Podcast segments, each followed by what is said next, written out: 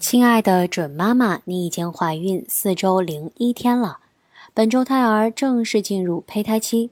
它现在由三个胚层——外胚层、中胚层和内胚层组成。这三个胚层将来会形成宝宝的器官和组织。从现在到怀孕第十周，胎儿所有的器官将开始发育并运行。因此，这时候的胎儿最为脆弱。特别容易受到任何影响它发育因素的干扰。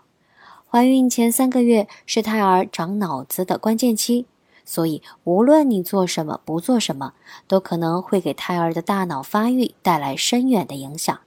现在要避免遭受病毒感染而影响胎儿健康，所以最好远离流行性感冒、长水痘、出疹子等人群。